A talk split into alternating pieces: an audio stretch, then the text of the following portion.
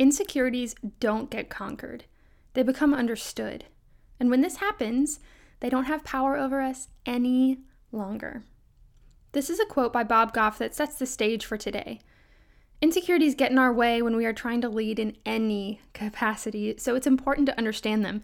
And not just understand them, but also understand where they come from, what triggers them, how we can be thankful and use our areas of lower confidence for good in helping others.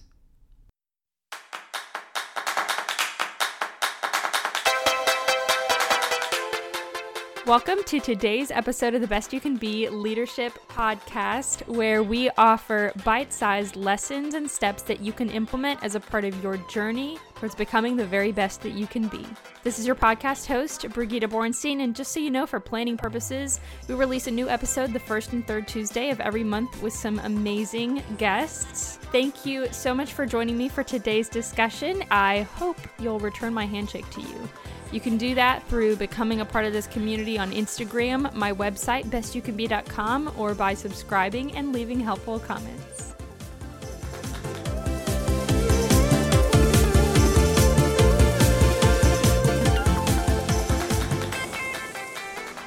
Hey, you guys, happy Tuesday or whatever day it is for you if you're not listening to this on release day.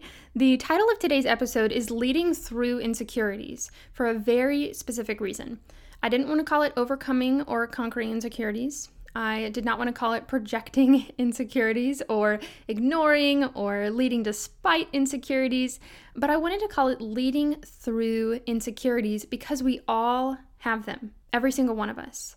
They're just really different for each person, and how we cope with them is very different. But even the most confident people in your life, who you might think never have an insecure thought in the world, do. And I've found that one of the trickiest aspects to leading through our insecurities is just the fact that we are bombarded by messages that feed whatever those insecurities are. I think when you're first getting started, especially as girls, the more confidently you begin to step into the leader that you want to be, the more voices you hear in your head that say you aren't good enough.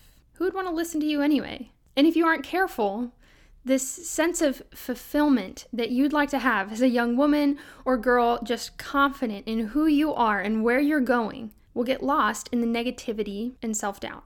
In order to avoid this, I do believe that it helps to have a positive voice encouraging you in your leadership journey. And of course, that's part of my goal to get you to that place of what I like to call quiet or calm confidence, where you aren't without your faults, but you know your strengths. You aren't without your insecurities, but you are secure. You aren't overly out there, but you don't shy away when you want to step up or speak up. In today's episode, we are going to set the stage for common insecurities, and then we'll go from there through a brief exercise to try and better understand them, where they come from, what triggers them, after that, we will talk about gratitude and shifting the way that we look at our insecurities. And lastly, we'll wrap up with ideas of how to best actually put your insecurities to work in helping others rather than just hurting you. But before we do all of that, let's just recognize first that insecurities can absolutely wreak havoc on our lives and cause a lot of problems. They can create jealousy and ruin a friendship. They can create doubt and ruin a relationship. They can create doubt and prevent us from pursuing a dream that seems scary. Insecurities can cause worry and lead to anxiety that can make you not want to wear some of your favorite outfits or not want to go certain places just because of who you might have to interact with, on and on and on. So, first, understanding our insecurities. Where do they come from? What triggers them? What are they? I read an amazing quote recently by Bob Goff, who I actually quote a lot. He's a great author of multiple books, and he said, Insecurities don't get conquered. They become understood, and when this happens, they don't have power over us any longer. Insecurities don't get conquered, they become understood. And when this happens, they don't have power over us any longer. I'm going to list some common insecurities specific to girls and women here. Of course, I'm going to have to be a little bit general, so uh, these might not apply to you. I'm going to try my best, of course, but uh, I'm just going to take one of them and walk you through an exercise that you can do on your own, but also kind of alongside of me with my example to better understand a few of your underlying insecurities. I highly recommend just going through this exercise and kind of, you know, taking what Bob Goff said to do and, and making it a reality in your life. So, examples of insecurities. As I go through these, just see if one pops out at you and then hold that in your mind for our exercise in a minute. Category one is beauty and appearance. I weigh too much. I'm not pretty enough. The skin on my face has flaws, scars, breakouts. I wish I looked like blank. My clothes aren't cute enough. I don't know how to pose right in pictures. I look too young. I look too old. Category number two is self worth. I'm not worth anyone's time. I'm not smart enough. I'm so bad at math, public speaking, writing, cooking, you name it. Likability. I'm not likable. I'm not desirable by anyone for a romantic relationship. I'm not fun enough for anyone for a friend relationship. I'm too annoying. I'm too this, I'm too that, I'm too much. Fourth is weight and size. I don't look like models. I can't fit into the same size pants as I used to. I'm not skinny enough. I'm not athletic or strong enough. I'm not tall enough. And fifth is situations. And this is more for all of those what if scenarios or what if insecurities. What if I don't fit in? What if no one likes me? What if I do something embarrassing on accident? What if I don't make the cut? So let's walk through this exercise. And I'm going to use the insecurity of I'm not pretty enough to do this exercise, but whichever insecurity stuck out to you as relatable, just use that. First, ask yourself, what's the insecurity? So, for my example, that's the idea that I'm not pretty enough. Second, ask yourself, what does pretty enough look like? Or what would cute enough clothes look like? What perfect size would look like? Or what mental math ability would make you think that you're good enough at math? Just take a second to think about it. And so, in my example, if I feel like I'm not pretty enough, maybe that's because since I got an Instagram account, I all of a sudden started seeing way more Photoshop than I was used to. So then comparing Photoshop and poses in front of a camera that make a lot of people appear more thin, tan, flawless compared to what I see in the mirror when I've just woken up, no makeup, tired eyes, doesn't really compare very nicely, right? I think a lot of people can relate to this. So the what there is the idea that I'm not pretty enough. The how to fix that? Make myself look like an Instagram model? No, thank you. Uh, and this is where I just want you to stop and do what Bob Goff suggested. Remember, he said, insecurities don't get conquered. They become understood. And when this happens, they don't have power over us any longer. So, what I want for us to do is understand our insecurities because if I understand that my feeling insecure in my appearance is just because I spend more time on Instagram now seeing fake flawlessness, then I can mentally start to connect the dots and realize this insecurity has nothing to do with me and everything to do with media and social media. And then it starts to break apart the facade that this is a real thing I struggle with and it's more just I, I have the the area where I can point and say no this is the struggle the struggle of social media right? And I think that that's the answer unfortunately for a lot of potential insecurities at least the ones that I put on my original list of ideas for you to pull from. I, I mean if, if you're about to start in a brand new group of people whether that be a new job new school new team it still applies because you're influenced by things that will give you this idea of who you need to be and how your first impressions need to go. And those things that influence you might ignore the real you. And you are exactly what makes you altogether special, right?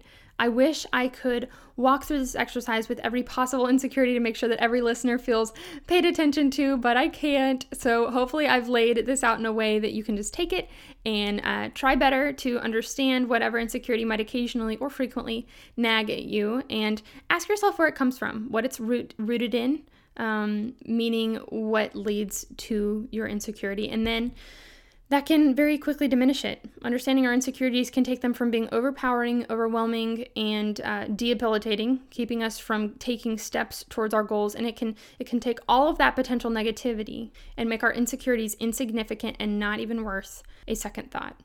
So with that, let's move on to gratitude.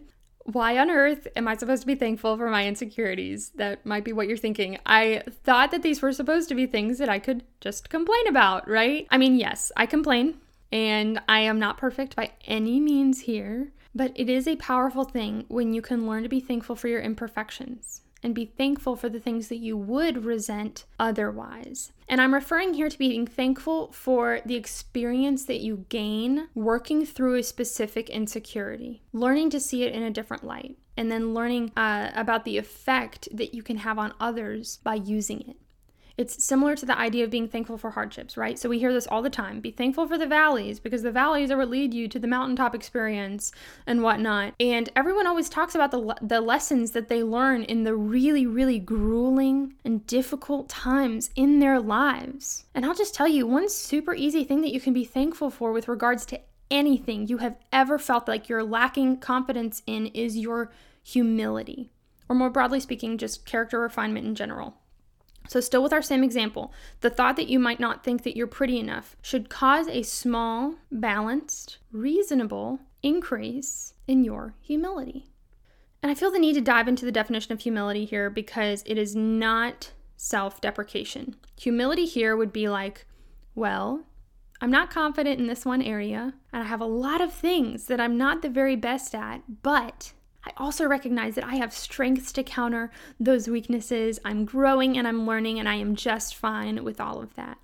Humility is a critical part of the type of confidence that I mentioned earlier that I really admire, and that is calm and quiet confidence. It is not a showboaty, braggy confidence, it's just a humble confidence.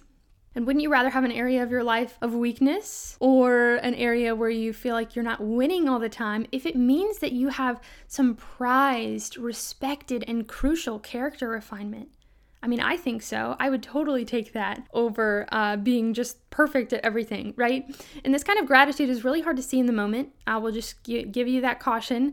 In the moment of an insecurity coming front and center, it can be all we see we can become irrational and blow the insecurity way out of proportion to be way bigger than it really is, way more important than it really is. But hopefully, this exercise and ending it in a moment of recognition of gratitude can kind of, you know, of everything that can bloom from all of this will eventually become the default. And lastly, after we can understand our insecurities, and like Bob Goff says, reduce them to no longer have gripping power over us, and after we have chosen to bravely be grateful for them and the character building that they give to us, let's actually use them. Insecurities left to not be put to use only do one thing they nag at you, and they serve very little purpose other than keeping us humble. But if we can use them in a way that benefits others, wow, how cool does that sound? How cool does it sound to be able to take something negative and turn it into a massive tool for leadership, encouragement, and change in another person's life? So here's an example you're struggling, feeling like you can fit in, and you see someone else at school, in class, uh, or a friend that you're chatting with who seems just a little down about something, and they are feeling something semi related, or they just aren't feeling their most confident. You now have because of your insecurities and what you've gone through to understand them, you now have this powerful gift called empathy. And empathy is one of my favorite words when it comes to leadership because it is a step above sympathy. Sympathy is, hey, I recognize that what you're going through is really hard, and I'm going to try and help you as much as I can. Empathy, on the other hand, is hey, I know that what you're going through is really hard because I have been in your shoes before.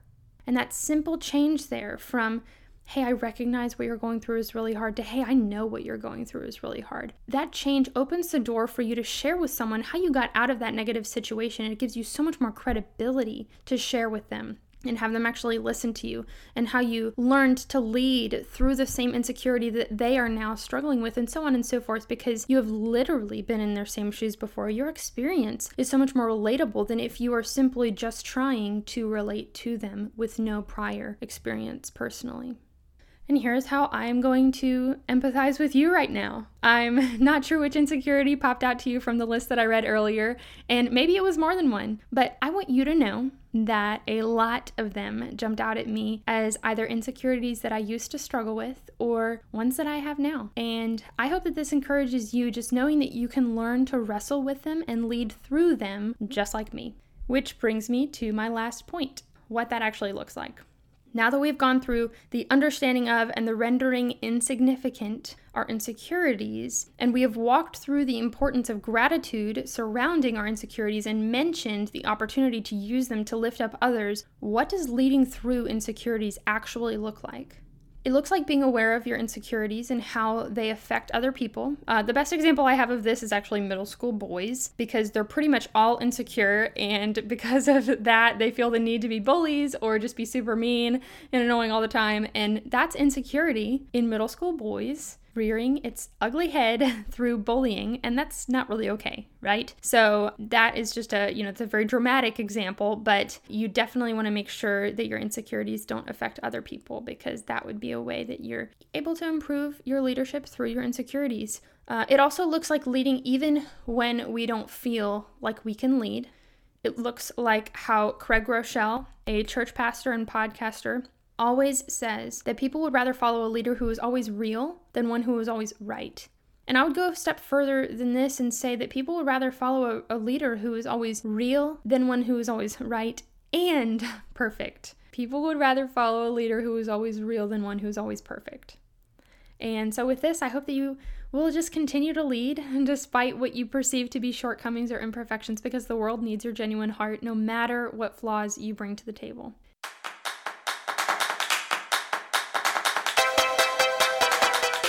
Thanks so much for joining me on the Best You Can Be Leadership Podcast. If you are as excited as I am about diving into our potential and stepping into the very best versions of ourselves, then follow me on Instagram at Best You Can Be and don't be afraid to send me a message. You can also visit bestyoucanbe.com and fill out a contact me form. I can't wait to meet you. In this episode, I've stuck my hand out to introduce myself to you, but go ahead and do the same for me.